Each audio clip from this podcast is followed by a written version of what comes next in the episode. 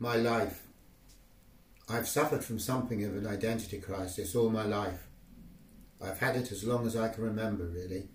When I was a kid, I'd read some kind of dumb comic book about Moose Boy, or whoever it was that was popular at the time, and then, in my own imagination, I'd actually be Moose Boy. Or I'd read a comic strip about Protozoa Man, and for weeks after I'd be Protozoa Man, capable of assuming any shape, capable of reproducing asexually by binary fission, and, most thrilling of all, capable of engulfing his enemies and absorbing them into his own primitive but all-powerful unicellular body. Then, when I moved out of this phase, I'd engross myself daily in reading those crummy little pulp science fiction paperbacks that there used to be so many of. I would devour them, spending all my time reading about galactic heroes like Johnny Neutron, the intrepid space ranger. Embarrassing, really, I know. But in my own head, I'd be Johnny Neutron, travelling the cosmos in his faster than light spaceship with his trusty crew of mutants. Normal enough for a lonely, socially dysfunction, highly introverted lad with too much imagination and no friends, I hear you say. But even then I took it too far. Even then I was deeply abnormal. Looking back to those childhood days, I have no consistent memory of being anyone. Don't tell me that's normal. If someone asks me about my childhood, I just go blank. I don't know what to say. When I became a teenager, things only got more confusing for me. I stopped reading comics and crappy pulp science fiction and moved on to Philip K. Dick. This allowed me to go around feeling that I was not human at all, but only some kind of highly advanced android programmed to think it was human an android which had been provided with memory implants taken from somebody else.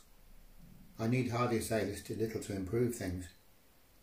As time went on, I found myself less and less able to function in a social setting, or any other kind of setting for that matter. I couldn't relate to people. I couldn't fit in, no matter how I tried.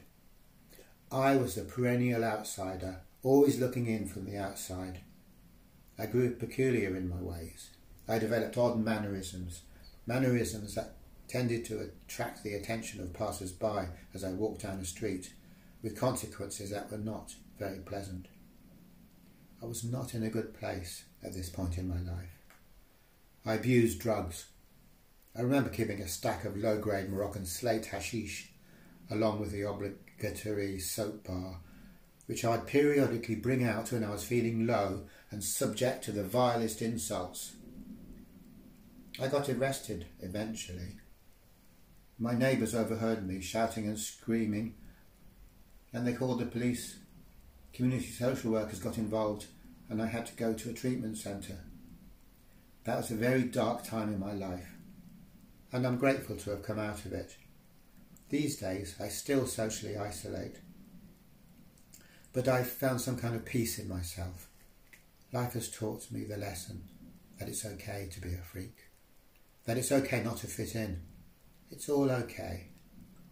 We live in a very spacious universe, a very allowing universe, if I may put it like that. People may not be very allowing. Obviously, they're not. But the universe is. I got into blogging for a while, ranting about society and writing perverse, self mocking stories. But that didn't work out.